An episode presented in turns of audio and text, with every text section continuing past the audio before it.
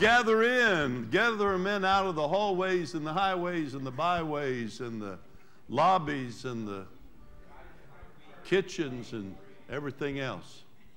Praise God.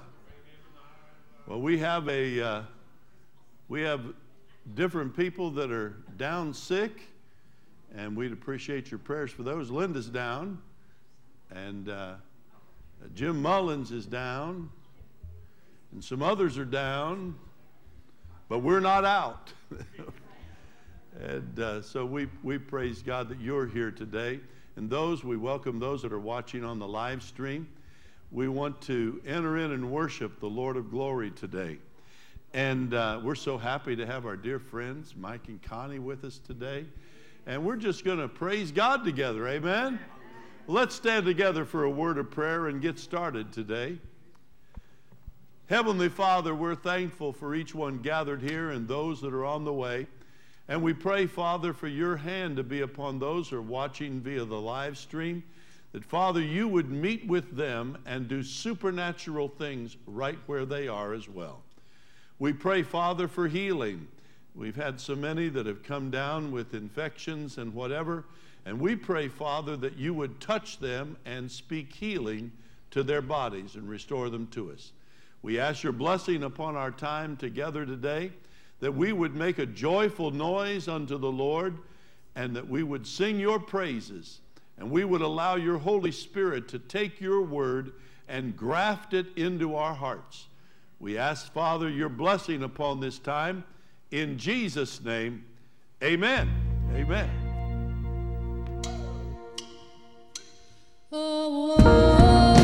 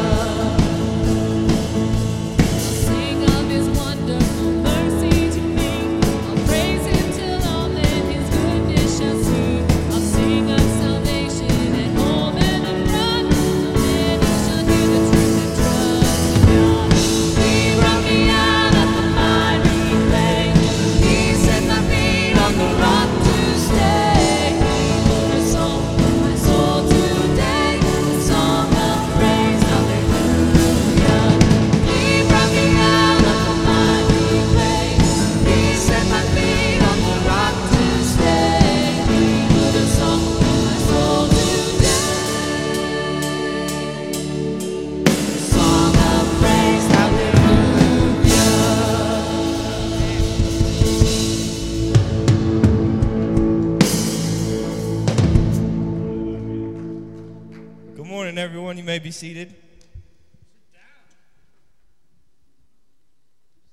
How's everyone doing today? It's so good to see y'all.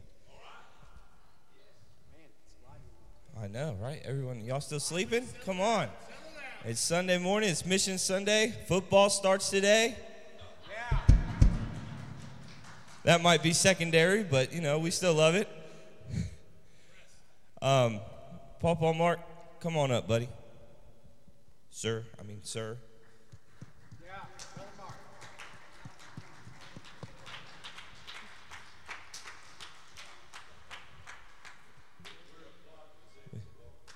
Yes, praise God.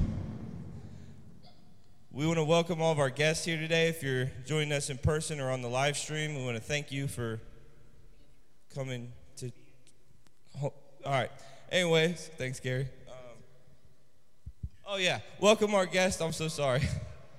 I have a squirrel mindset. So if you are a guest with us, if you want to raise up your hand and um, we can give you a greeting card, just fill it out and put it in one of the offering plates so we can keep in touch with you and you can keep up to date with the things that are going on here at the church. Can we get a round of applause for all our guests?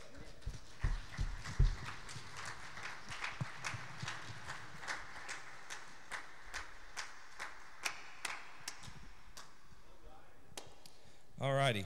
Well, as always, we have Wednesday services. If you can come and join us, we would appreciate having you there. We have 10 a.m. Bible study as well as active or uh, different classes for each and every age group at 7 p.m. So if you're able to come and join us on Wednesday nights, we'd love to have you out.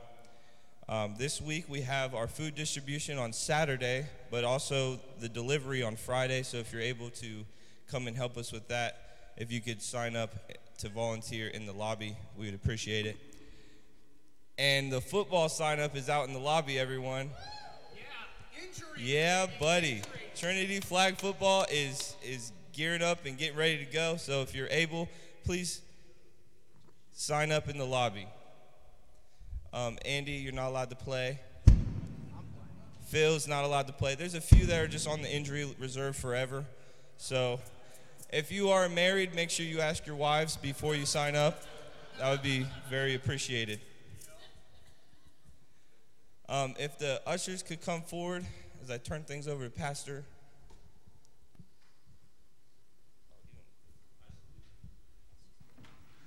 Praise God.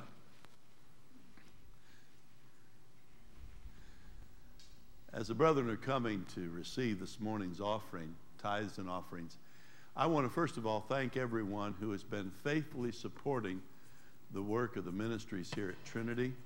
And we thank you. We have individuals, you may not be aware of this, but we have individuals that are watching right now by the live stream that faithfully support every week uh, the ministry. This is their, their church now. They're shut in, they can't make it, and, but they're supporting with their tithes and offerings. And the world is being impacted through your giving. People here in the area are receiving the ministry of uh, the gospel and also the gospel of the love of Christ and our missionaries around the world. We remind you to be supportive of our missionaries. They're over on a foreign field and they need their monthly committed support to stay there. And we just praise God for your faithfulness and the faithfulness of God to help us provide these things. Heavenly Father, we come in the name of Jesus. We give you praise for your faithfulness. The old hymn put it best Great is thy faithfulness. Morning by morning, new mercies we see. All we have needed, your hand has provided. Great is thy faithfulness, Lord, to me. Father, as we give today, remind us of your faithfulness and give us opportunity to praise you in our giving. I pray your blessing upon those who make an investment in the kingdom of God today. And we know that you watch, just as Jesus watched as they gave at the temple. It's not the size of the gift, but it's the heart of the giver. We ask your blessing today in Jesus' name. As you give, once you've passed the plates, stand to your feet and continue to worship. Lord bless you today.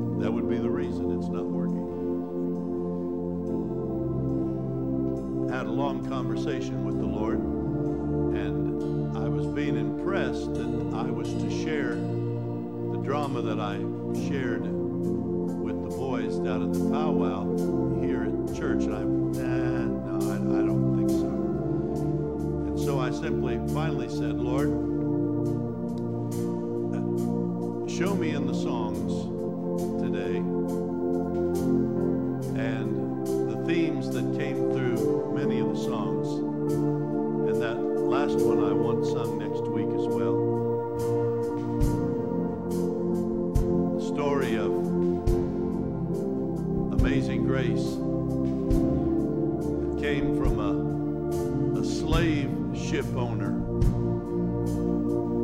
who ultimately was saved and went into the ministry and preached that Jesus sets the captives free, breaks the chains that make us slave to sin and habits. And in song after song after song today, I had confirmation. And so next Sunday, we'll be sharing the drama, the power of the Word of God to set people free. If you have some friends or family members that are chained to sin, chained to habits, chained to unchristian behavior, chained to patterns of life, next Sunday. Because I know a God who sets people free. And he whom the Son sets free is free indeed. So I invite you, I before the worship team leaves, I, I was going to start a new series next week. Slaying Giants. And in walks a Giants fan. Any David fans out there? And uh, so, uh, just as he walked in, I says, Lord, you're, uh, what are you trying to tell me?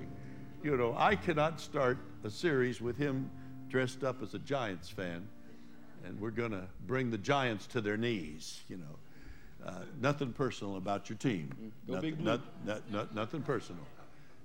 A big black and blue once David gets finished with you, but so I knew, boy, I'm probably not going to start that next Sunday. And then they started song after song after song about the chains and setting people free and liberation. And so we're going to be doing that. You may be seated. Uh, now, that's a photo, a recent photo of Jedediah Smith, the Quaker uh, gentleman who's going to be speaking next week. There he is. And uh,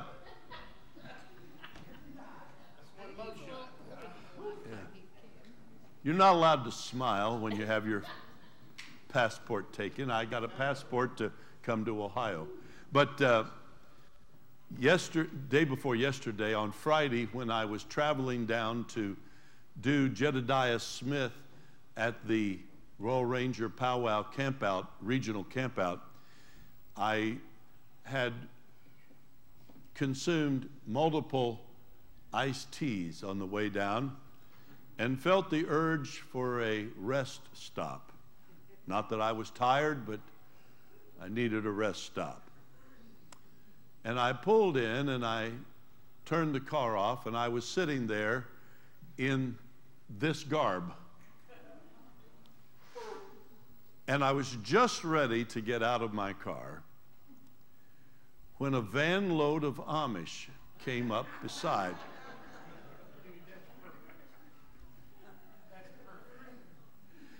And they got out, and they, were- it was a couple large families. And, you know, Amish aren't allowed to have cars themselves. They pay somebody to van ride them around. And that's, this family had done that. And, uh, but as these children and the adults dressed very similar to me to Jedediah came by, the kids are tripping over themselves, looking at what they assume is another Amish driving his own car. and the, the parents are dragging these kids along. They have hand on hand, and he says, Don't stare, don't stare, don't stare. But the kids, And so I, I said, you know what? I, I, I think rather than really torture them by going inside, I, I think I'll just go to the, to the campground and uh, have my rest there. But I do encourage you. Uh, I was not going to do the drama here, uh, but I asked the Lord, and He's confirmed it for me. I invite you to, maybe some of you are battling with some things that have you shackled. Some situ, man, we got some death wish over here. I, but, uh, but some things, some family members, friends that are chained. And they can only be set free. It's not willpower that sets you free but the Spirit of the Lord can break the chains. And I invite you to be evangelists this week and bring people out. It'll be non threatening to them because it's an elderly Quaker gentleman that will be sharing with them. And so he doesn't know them, so he can't be talking to them. But the Spirit of the Lord can set people free, can break the chains of sin and addictions and habits and behaviors and cause us to walk in liberty. So be a part of that evangelizing this week, inviting some folks out to Jedediah Smith. That's sufficient. Thank you. Thank you. Thank you. Praise God. I can only imagine the conversations that were held in the van what order are they with? And the father would have said, Children, they are out of order.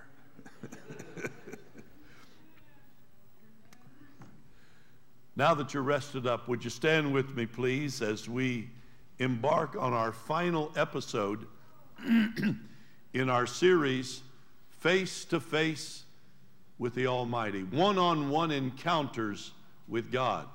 Let me encourage you to not stop your study with this, but to go through the Bible and do your own study on some face to face, one on one encounters with the Lord. Go and find where Nicodemus had a one on one with Jesus and what it did for him. Go to the rich young ruler. Go to Stephen's story and he had a one on one audience with the resurrected Christ as they were pelting him with stones. I encourage you to continue your study, but we're going to turn you in the Bible to Revelation, the book of the Revelation, chapter 1. We're going to start with verse number 9. Chapter 1, verse number 9.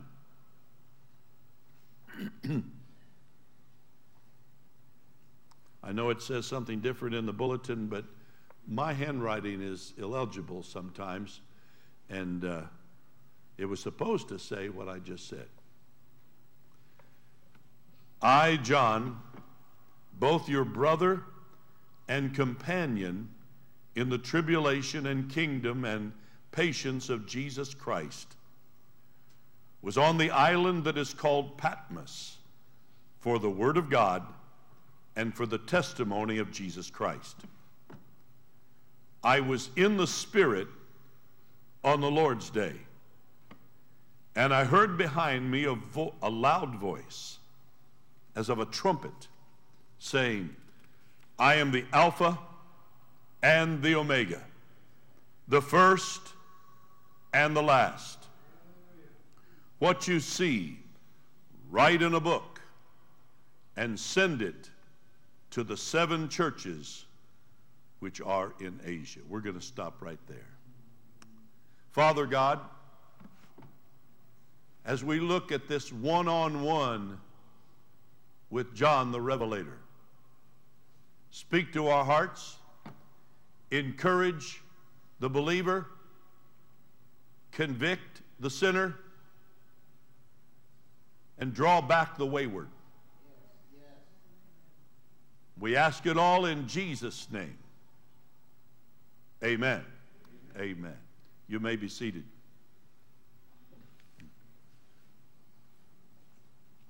I encourage you to go online and look at some of the other messages in this series, Face to Face with the Almighty.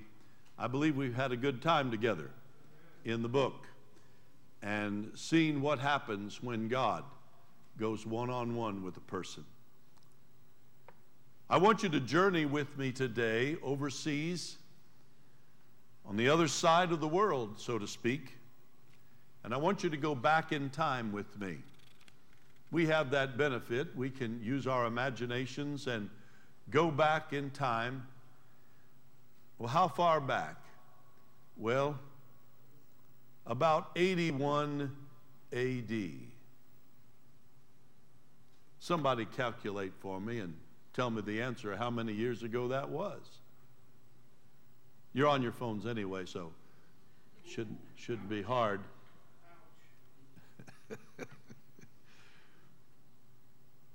Rome is in control of the known world at that time. All of Africa, all of Asia, all of Asia Minor, the Sinai, Europe, and up into the regions of what is now Russia and the Ukraine. Rome was in charge. And here we find that the Emperor Domitian has taken it as his personal mission to wipe out followers of Christ because they were a threat. They were a threat to him not because of their armies, but because of their God and their beliefs. You see, the Romans believed in thousands, thousands of gods and goddesses who were just like them evil, mean spirited, cunning, divisive, cheats, liars. And even the emperor was worshiped as a god. They had set up temples to the emperors at the entrance to most seaports, where the very first thing that you would do when you arrived by boat with a cargo or whatever, you would go first of all and bring an offering to the god Domitian or whatever deity was in vogue in that city. Domitian believed that he was a god. He had to know better because he'd stub his toe just like anybody else. But have you ever noticed that people are able to delude themselves into thinking that they're better than they are? People living as if they are in charge of their lives, and then something happens to let them know you have no control over your life. But the Christians believed in one God Father, Son, and Holy Spirit. Jesus, the only begotten of the Father, who came and died on the cross for the sins of the whole world, and there was only one way to the Father, and it was through Jesus Christ, not any other. Well, you can understand how Domitian, the emperor, wanted to get rid of those people.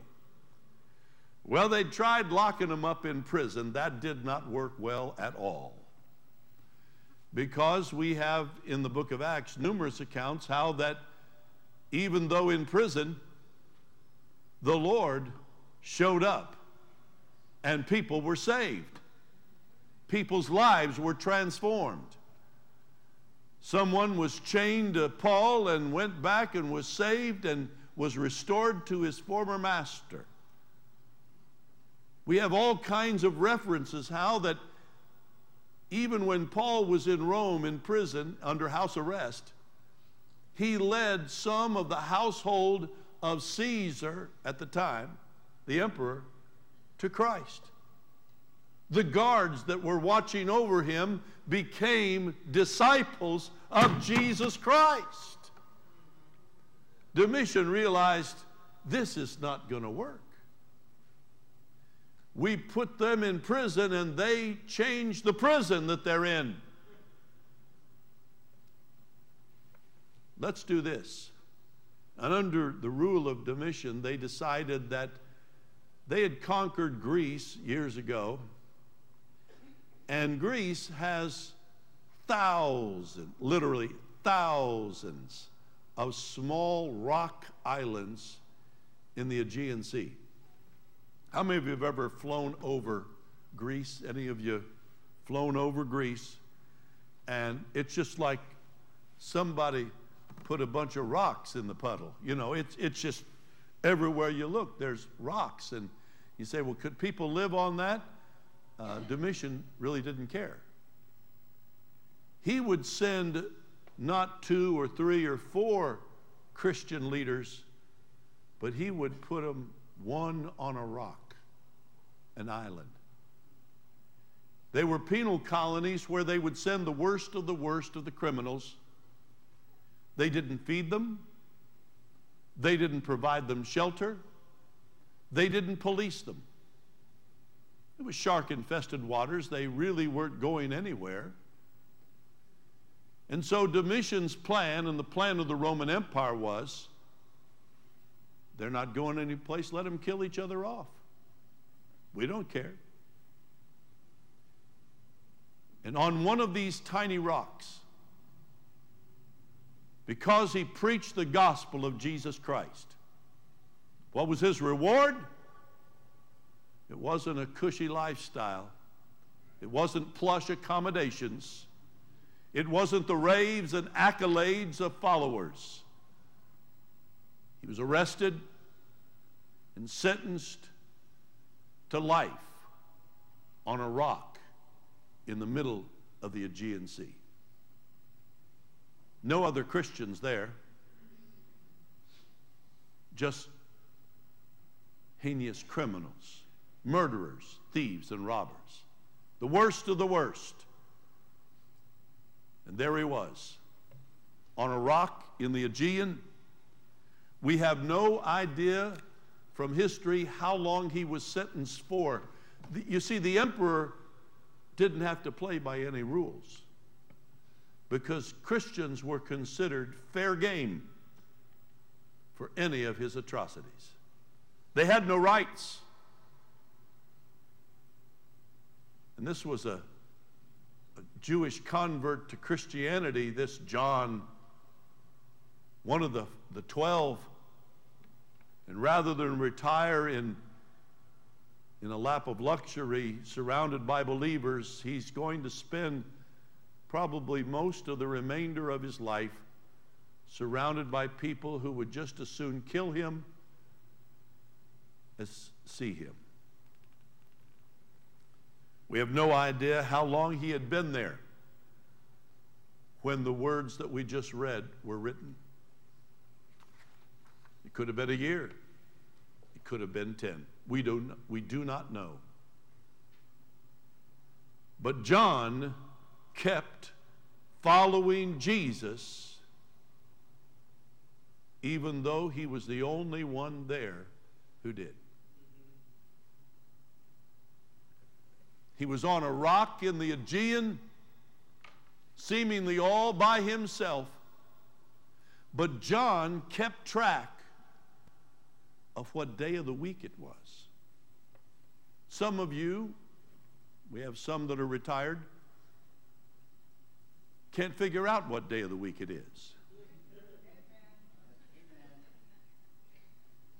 I think I've told some of you the story of a gentleman I had in our church at, at Eastgate. I came there Sunday morning and had coffee with some of the folks from the church and donuts and breakfast. And we came o- I came over, and he's out working in the barn at the church. He's moving things around and painting. And I said, Hey, brother, what are you doing? He said, What does it look like I'm doing, preacher? I'm cleaning this thing up. I'm working on it. I said, You can't do that today. Well, I'd like to know why not. I says, Well, because it's Sunday and it's time for church. It would set a poor example for you to be out here working when we're supposed to be in work. This is not Sunday. I said, Oh, oh yes, it is. Oh, no, it's not. I think I'd know if it was Sunday. So I went to the car and got the Columbus Dispatch, which I used to take. And I handed it to him. And he looked up and he looked at me, dropped his head, dropped his paintbrush,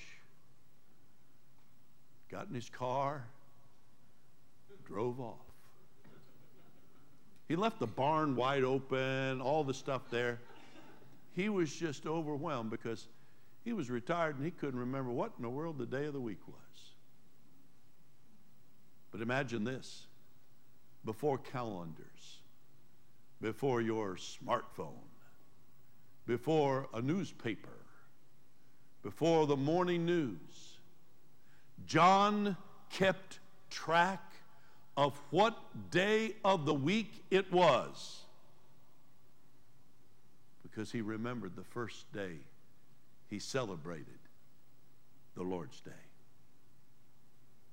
You see, it was John and Peter and some of the women. Well, let me read what he wrote 50 years before this. 50 years before this, the Holy Spirit moved upon John to write these words that we have recorded in John chapter 19 and 20. Chapter 19, verse 42 begins So there they laid Jesus because of the Jews' preparation day, for the tomb was nearby. Chapter 20. On the first day of the week. Now, what day of the week would that be in the Jewish calendar? Sunday. Sabbath is Saturday. Sunday is the first day of the week. Uh, check me out, I'm right. But uh, the first day of the week. On the first day of the week, Mary Magdalene went to the tomb early while it was still dark and saw that the stone had been taken away from the tomb. Then she ran and came to Simon Peter and to the other disciple. John always didn't mention his name, he would talk about the other disciple or the one whom Jesus loved. Didn't want to draw attention to himself.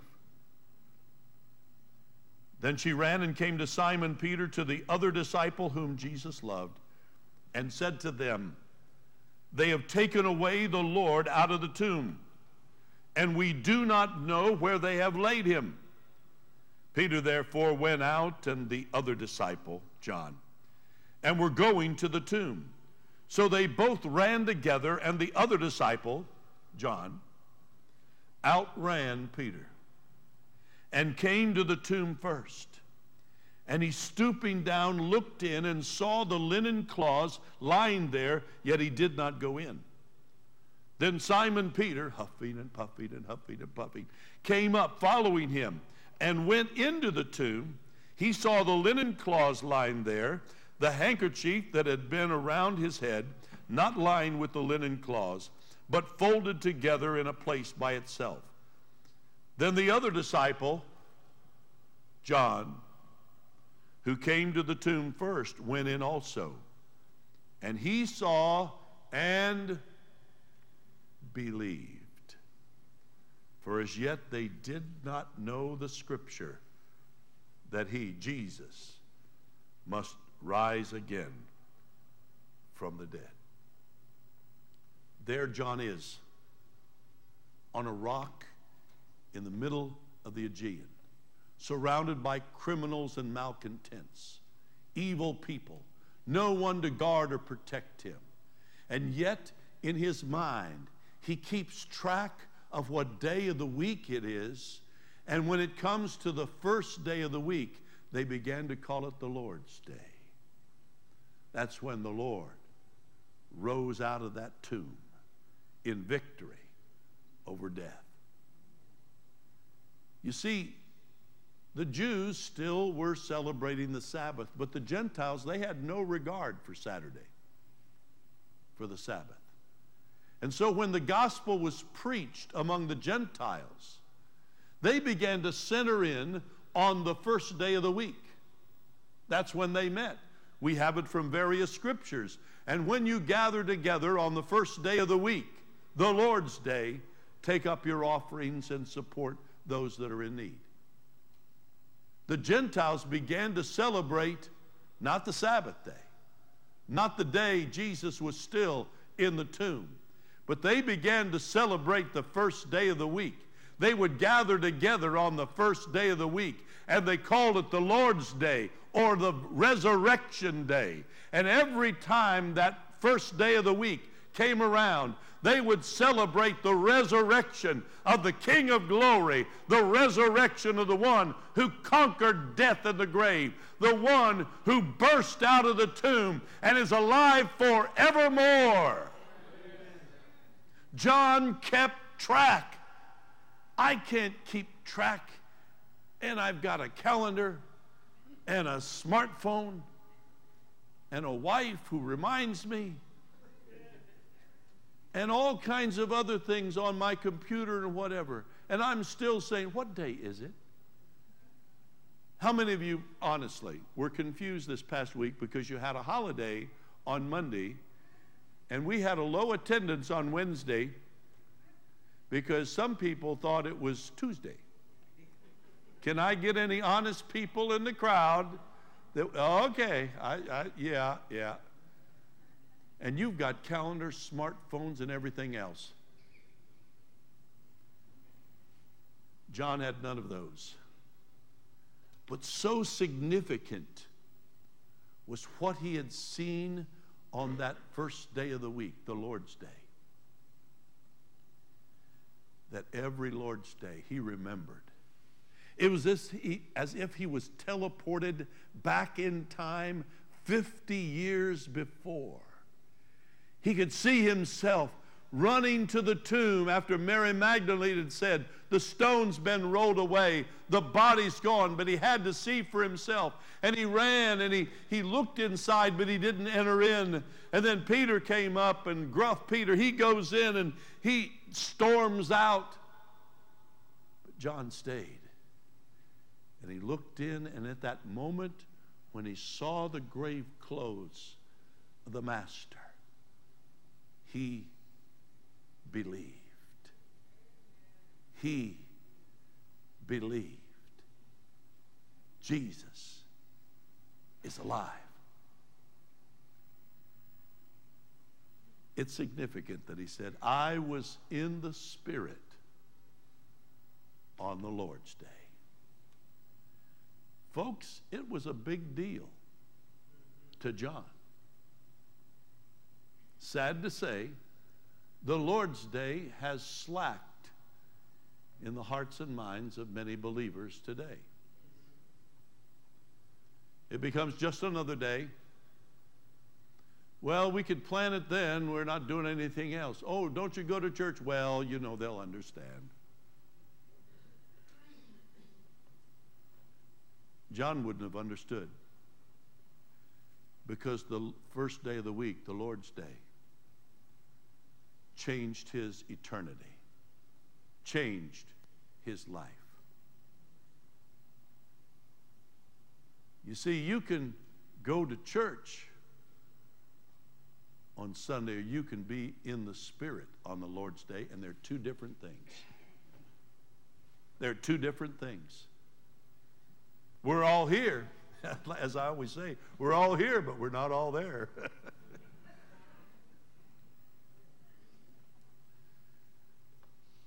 John was reliving that day as he's walking around surrounded by criminals and murderers and thieves and robbers, people who would assault and kill him for a morsel of bread.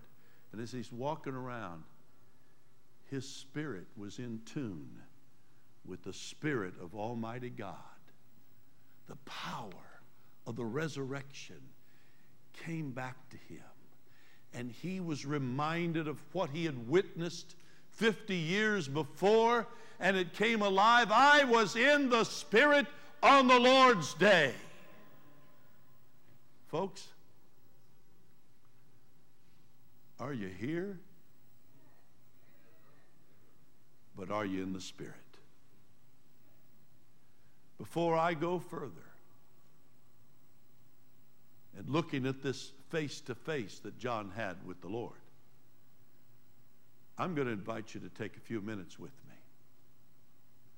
I'm going to unencumber you. I'm going to ask you to stand to your feet for a moment and begin to worship the one, the only, Jesus Christ, who came out of that grave, who came out in victory, who rules and reigns today, who died on the cross for your sin, raised incorruptible, ascended to heaven, is seated at the right hand of God, uh, the Father Almighty, and He's coming again. He's coming again. This Jesus Christ is still the resurrected Christ. Can we get in the Spirit on the Lord's Day today? I'm glad you're in church. I'm glad you're watching. But if you're not in the Spirit, it's going to lose every significance. It's not about attending a meeting, it's about an encounter with the Lord Almighty God. Bless the name of Jesus. Praise the name of the Redeemer. Our resurrected Christ. But, Pastor, you don't know what I'm going through. Compare it to John as you're seated. What rock are you on? You can be seated. Some of us are kind of on a rock today. You've heard the old expression between a rock and a hard place? That means there ain't no safe place or soft place. How many of you are on kind of a rocky place right now in your life? I'm not saying that you're not right with God, I'm just saying it's a hard time. It's a rocky time. The old spiritual said, It's not an easy road. How many of you have had some trip ups and some stubbing the toes and the it's a rocky place. But I guarantee you by the power of the word of God, if you set your affection upon the resurrected Christ, he can turn that rock into an encounter. He can turn that rocky place you're walking in into a place where you can lift your gaze and fix it upon the risen Son of God and know that even though you're walking among rocks surrounded by criminals and surrounded by all kind of unfairness and all kinds of evil and things are going down that you can't even imagine and people's perverted thinking and people's perverted lives are surrounding you and impinging upon you and you're going through difficult times and hard times and suffering neglect and want but you can know that you can have a, an audience with the King of Kings and the Lord of Lords, even on your rock in the Aegean. I was in the Spirit on the Lord's day. He had tuned his spirit to the Holy Spirit. Now, I don't know if any of you still have radio. How many of you still have a radio in your car? Not serious, I'm talking about, I, I am serious, but not the Sirius radio.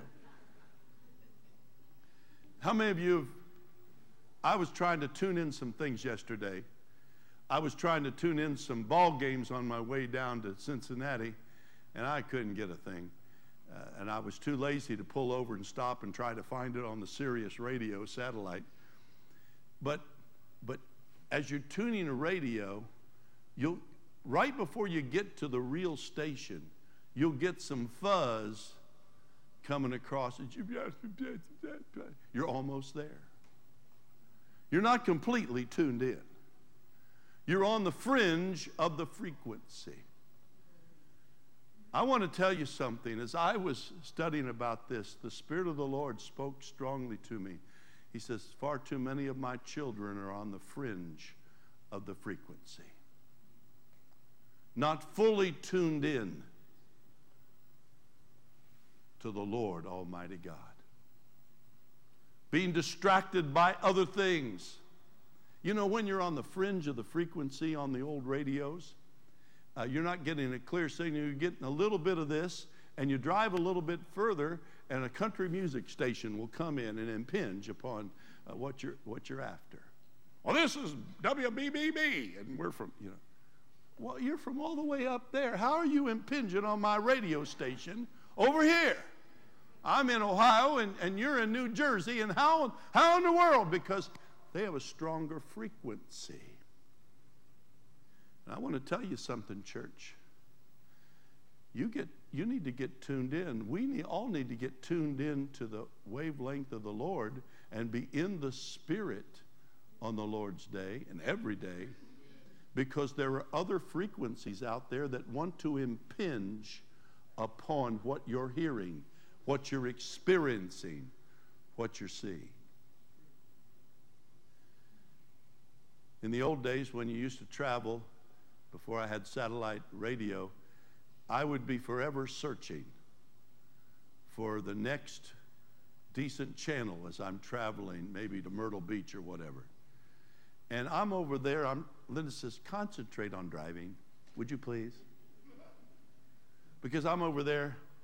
I think I'm watching the road, but every once in a while, I'm glancing down. She says, get over in your lane. Okay.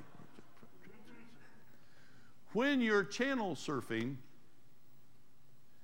you're looking for a good station, but you run across a lot of junk. I, I, I don't know why the Lord's leading me down this road today, but somebody needs to hear this. We need to get tuned in to the one whose day this is. John, against all the things that were against it, was in the Spirit on the Lord's day. He knew what day it was. He knew what he had witnessed 50 years ago, and he'd never gotten over it. One of the joys that I have in taking people to Israel, I look forward to this more than any other part. Says, what part, Pat? Pat? When you go to the empty tomb, I love the empty tomb. When you go to the, when you go to uh, the Sea of the Galilee, I love the Sea of Galilee, but you know what I like best? I like watching the eyes of people who were in Israel. The very first Easter after they get back. I may have a congregation of 100 or 200 or three or four or whatever. I've taken large churches over and large groups but to watch them as we read the story from John or Matthew, Mark, or Luke.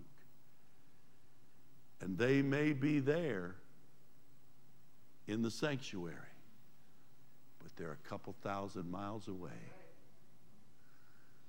by a, by a Sea of Galilee or by an empty tomb and they are overwhelmed because they are in the Spirit in that moment. Folks, John had every reason in the book not to be in the Spirit on that Lord's Day. How in the world he ever knew it was the Lord's Day? You know, I just have a theory. I can't prove it. He was in the Spirit on the day before the Lord's Day, too.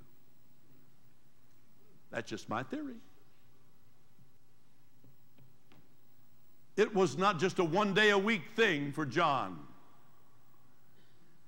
When you're on a rock in the Aegean and you're surrounded by criminals and people who would like to kill you, you better be walking in the Spirit every day. I haven't got to my message yet. I better get there, huh? Am I going to be in church or am I going to be in the spirit in church? Am I going to be at work or am I going to be in the spirit at work? Wherever we are, we have a choice to make, and John chose righteously. Since John was all alone, seemingly, on a rock in the middle of the Aegean, surrounded by those who would kill him for a morsel of bread, he couldn't go anywhere. The shark infested waters around about and the length of the distance to a safe shore, there was no way.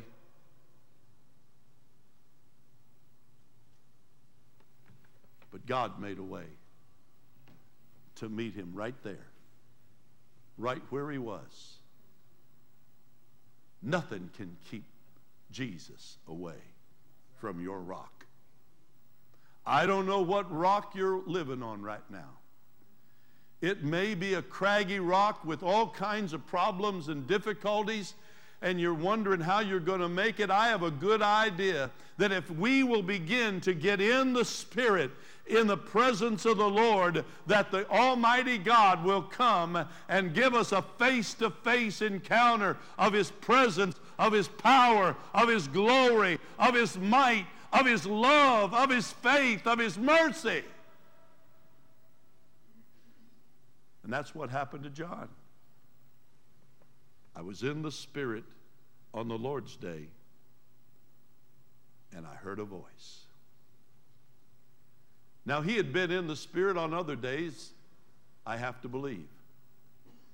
Not every day is going to be that day that you have a supernatural breakthrough, but every day could be a day you could have a supernatural breakthrough.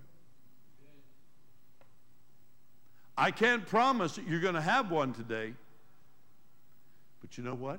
You could. You could. God could break through to you with a word from heaven's throne. But if you're not in the Spirit, you're not going to hear the voice behind you. If you're cluttered with other things and you're worried about this, that, and the other, and you're not focused on Him, not tuned in to the holy wavelength of God, you're going to miss it. I cannot promise you that today's your day, but I can promise you it could be.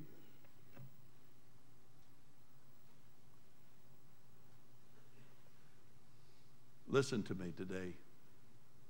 No situation is so bad, no rock so lonely, no day so dark, no enemy so large, no problem so complicated that can keep the Almighty from having a face to face with you when you're in the Spirit. Now, what happened on this face to face encounter? First of all, John witnessed Jesus as he really is. I know we've studied this many times as we've preached through and studied through the book of Revelation. John had walked with Jesus for three and a half years. John had heard the teaching. He knew the teacher, Jesus. He knew the healer, Jesus. He knew the miracle working Jesus. He knew the Jesus that became weary and tired and slept in the back of the boat, but he also knew the storm calming Jesus. He knew the Jesus because he was standing there with Jesus' earthly mother as they lifted the cross of Jesus. Everybody else had forsaken and run away. But John stood there as they lifted up a Jesus that was hard to recognize. The Bible says his face was so covered with blood, his beard had been plucked out. a crown of thorns riveted upon his head.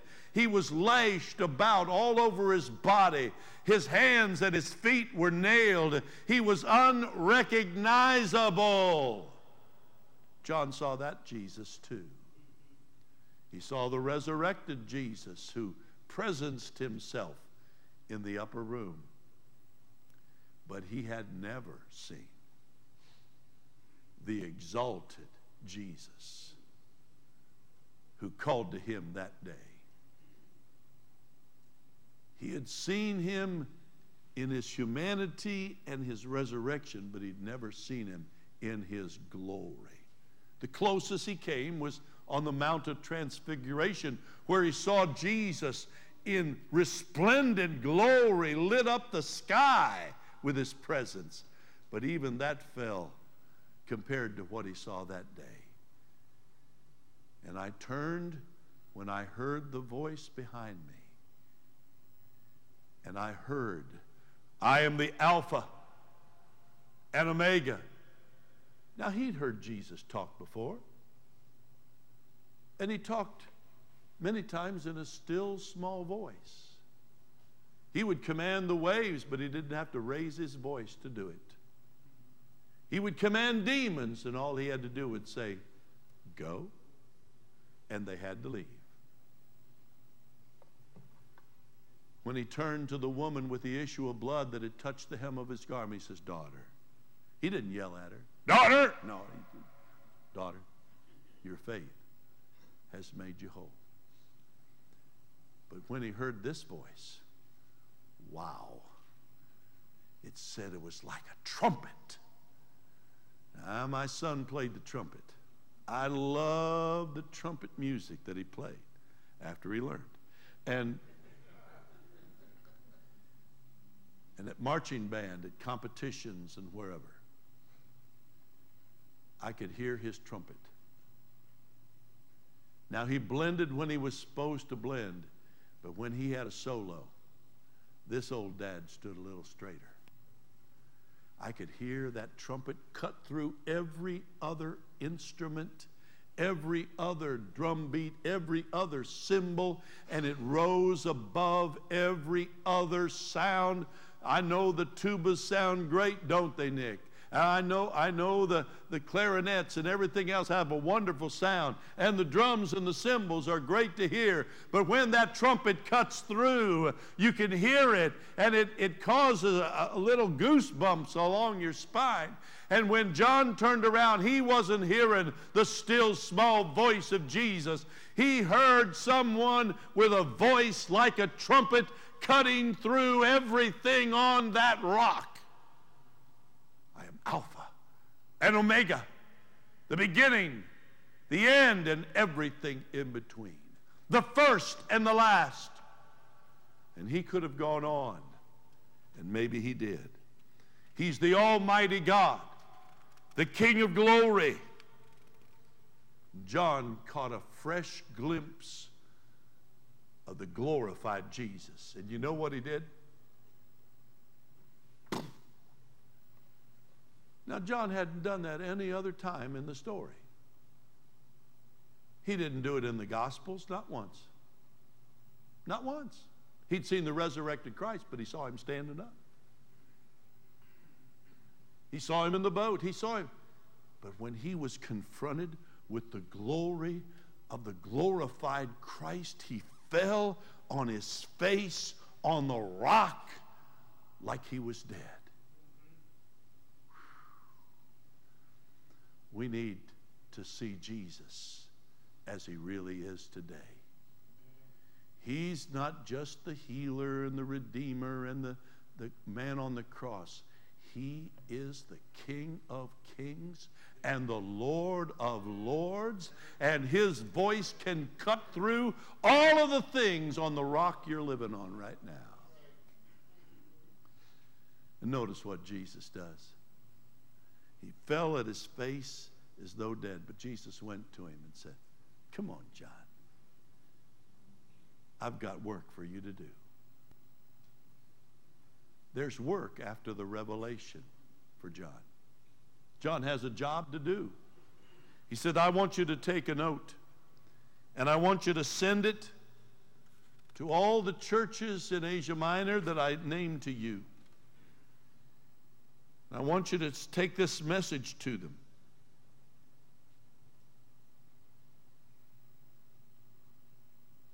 And John began to write.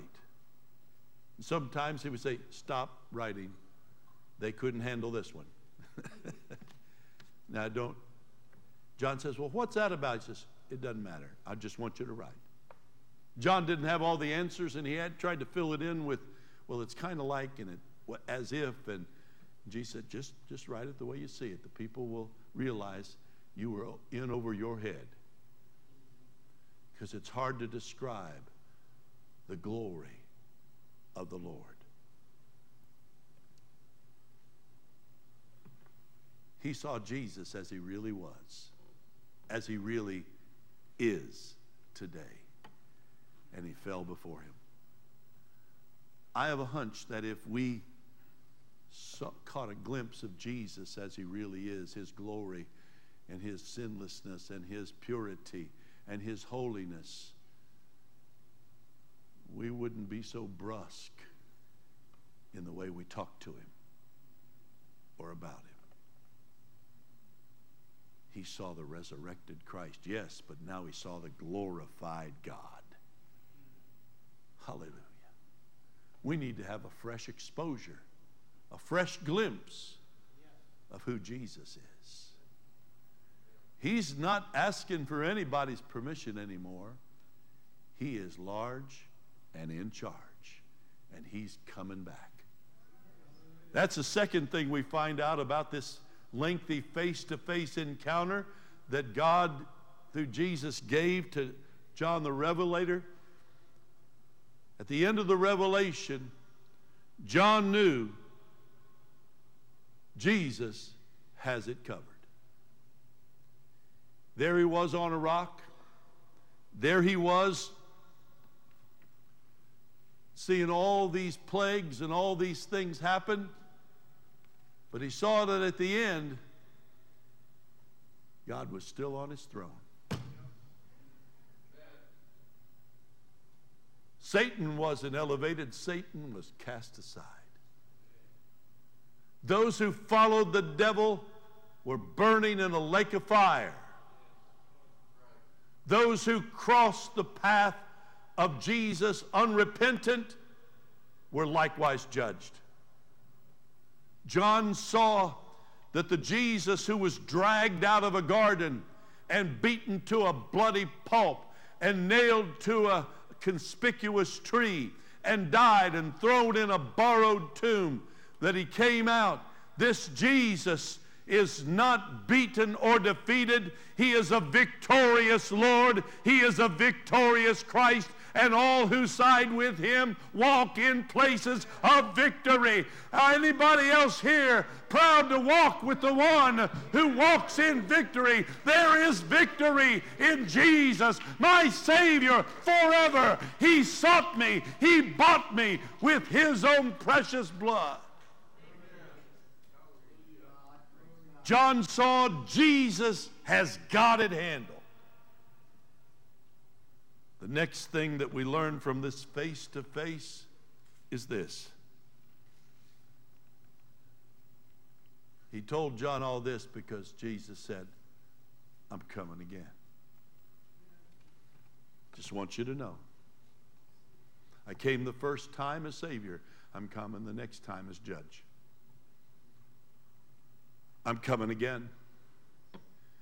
We know that He's coming, first of all, for His church. Those who know Jesus Christ as his Savior, it's not church membership that gets you there. It's being a part of the church of the firstborn. You have to know Jesus Christ as your Savior, and you're a part of that church. It's not the logbook registration of the church, it is being a part of Jesus Christ through salvation by his shed blood. He's coming first for his church. A trumpet will sound the dead are going to be reunited, their spirit reunited with their body. It's going to be glorified and they're going to rise first. Then we who are alive and remain changed immediately. This mortal will put on immortality. This achy joint will put on a new body. And this body that couldn't run a, a half, a half a furlong down the middle of the aisle is going to be able to leap and shout all over glory because he's coming for his people. And we're going to be gathered up into clouds of glory. And we shall ever, ever, ever, forever be with the Lord. And while we're celebrating around the throne, God's still giving chances to people who've rejected Him. He sends down plagues of judgment. And the scripture says, yet they would not repent. That means they could have if they wanted to. We do have scripture to verify that there were people during the Great Tribulation that were saved, will be saved in the future. But why not get saved now and avoid the rush later? Amen? But then at the end of that time, that seven year tribulation, he's coming back. And that's the time he's going to set foot on the top of the Mount of Olives. Before he just came in clouds and we went to meet him, he's coming back down. He's going to stand on the top of the Mount of Olives. Oh, I love that place over there too stand on the top of the Mount of Olives. And when Jesus descends in clouds of glory and he sets foot on the top of the Mount of Olives, something's going to happen. The king is back in his realm. The king of glory is back on planet Earth. And now, earthquake is going to happen. It's going to split on the east and the west, and it's going to make a path for the King of glory to come from the top of the Mount of Olives. And there's a big cemetery there right now, but he's going to clear it out with an earthquake. And the King of glory is going to walk right in to the place of Jerusalem. He's going to walk into those gates that are sealed shut by the Muslims who took over the place. And they're going to burst asunder. Open wide, ye gates, and the King of glory, the King of glory will come in. And he's going to walk right up the steps. He's going to go into a rebuilt temple that was built for the purpose of showing what the temple was symbolizing all along. And he's going to go in through the holy place. He's going to walk a little farther. He's going past the table of showbread. He's going past the, the golden candelabra. He's going up to the altar of incense, and then he's going to whisk away the veil that was torn when he died, and he's going to walk right in to the Holy of Holies. He's going to sit on the mercy seat, and he will reign forever and ever.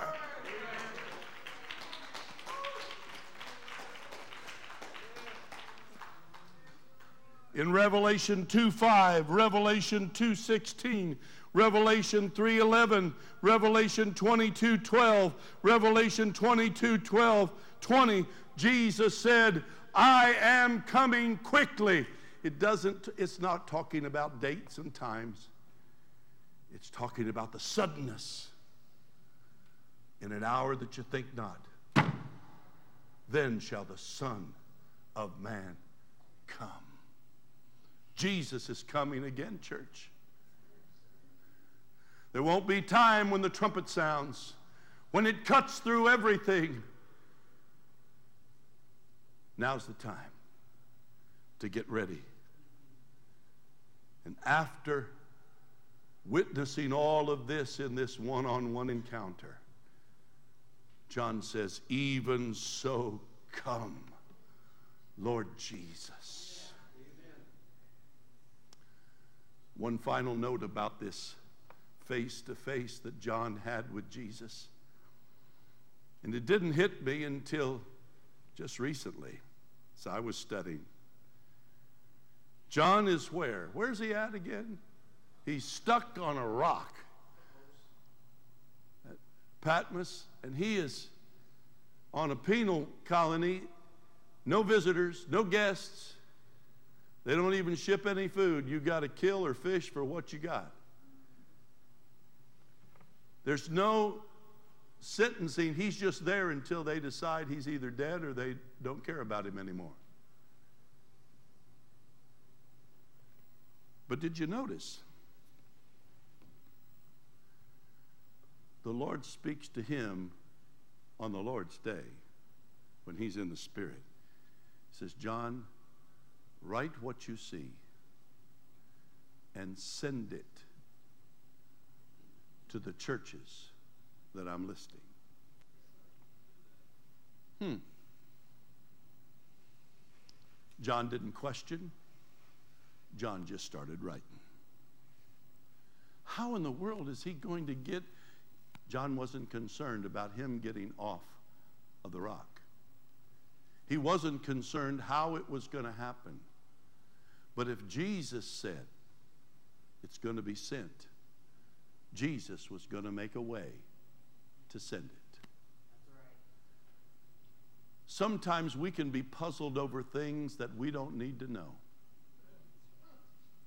We can stumble over things that just frustrate us. Well, how can, why in the, I don't understand. I, John didn't he just started writing what he saw. He wrote it down as a reference and as a record. All I know is this I don't know how it happened. Tradition tells us one thing that ultimately John was released and he took the letters with him. Because there was no ships arriving except to drop off prisoners. They were there to die. I think that's probably what happened. But when they took John from the Isle of Patmos, you know what they found? They found in some of the cave places inscriptions that he left a church of believers there.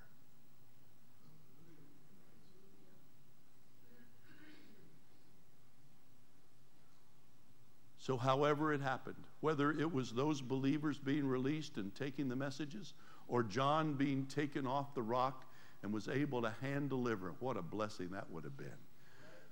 Can you imagine John walking into your church?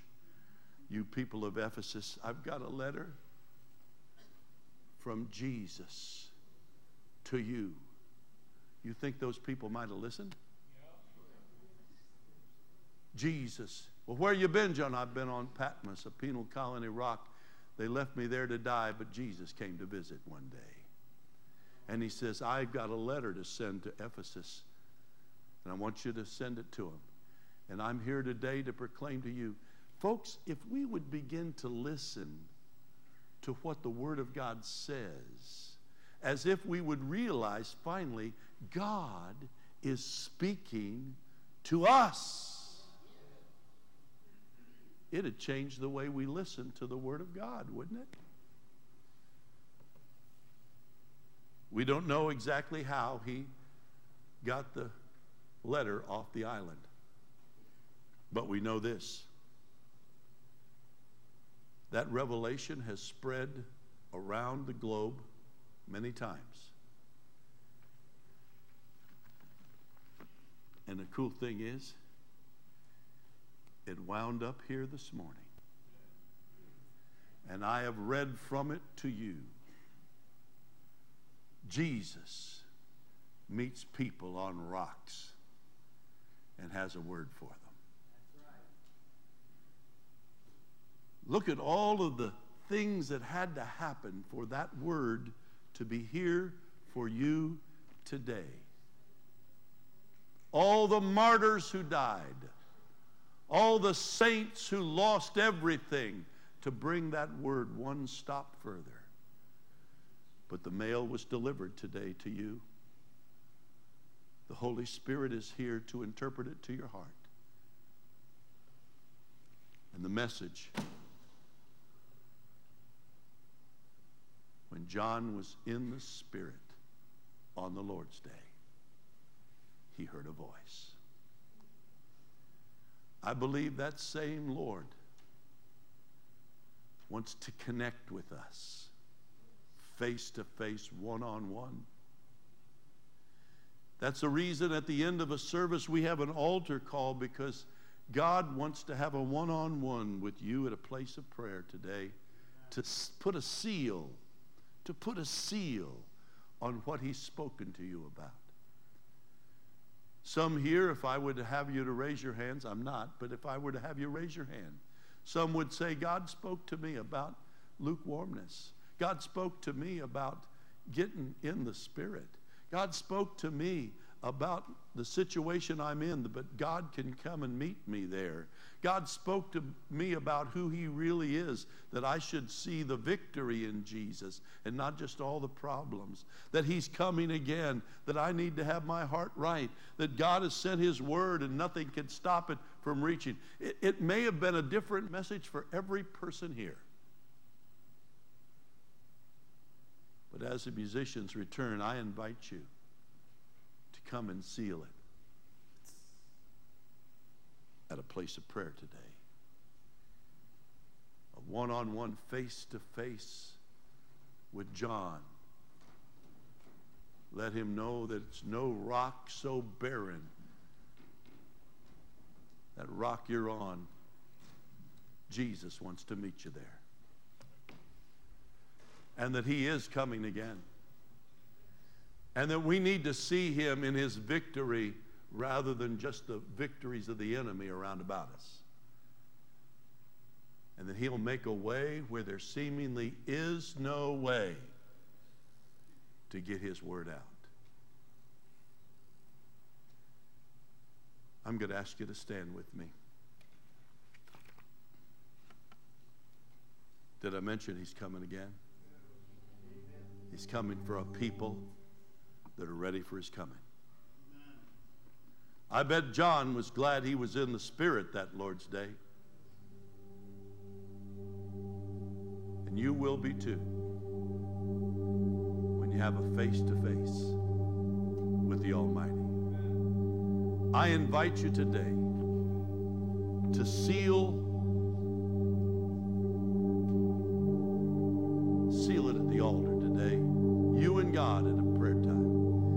want one of the brethren to pray with you, that's cool as well. They'll be happy to do so. But you need to have a one-on-one with the Master today. I invite you, as the song is sung, even before the first song is sung, would you just slip out and make your way to a place of prayer? Say, Lord, I want to seal what God spoke to me today in my heart at this altar of prayer. I want you to put it like a, a hot coal in my spirit, like fire shut up in my bones. Let it come to me, alive to me today. Father, in Jesus' name, I have tried to share what you laid upon my heart to share. Father, seal your word. Draw us to being in the Spirit on this Lord's Day and each day, tuned in to your divine wavelength and frequency. That we would cease to focus on the rock that we're on, focus on the rock of our salvation. To quit focusing on what we're going through and focus on who we're going to one day.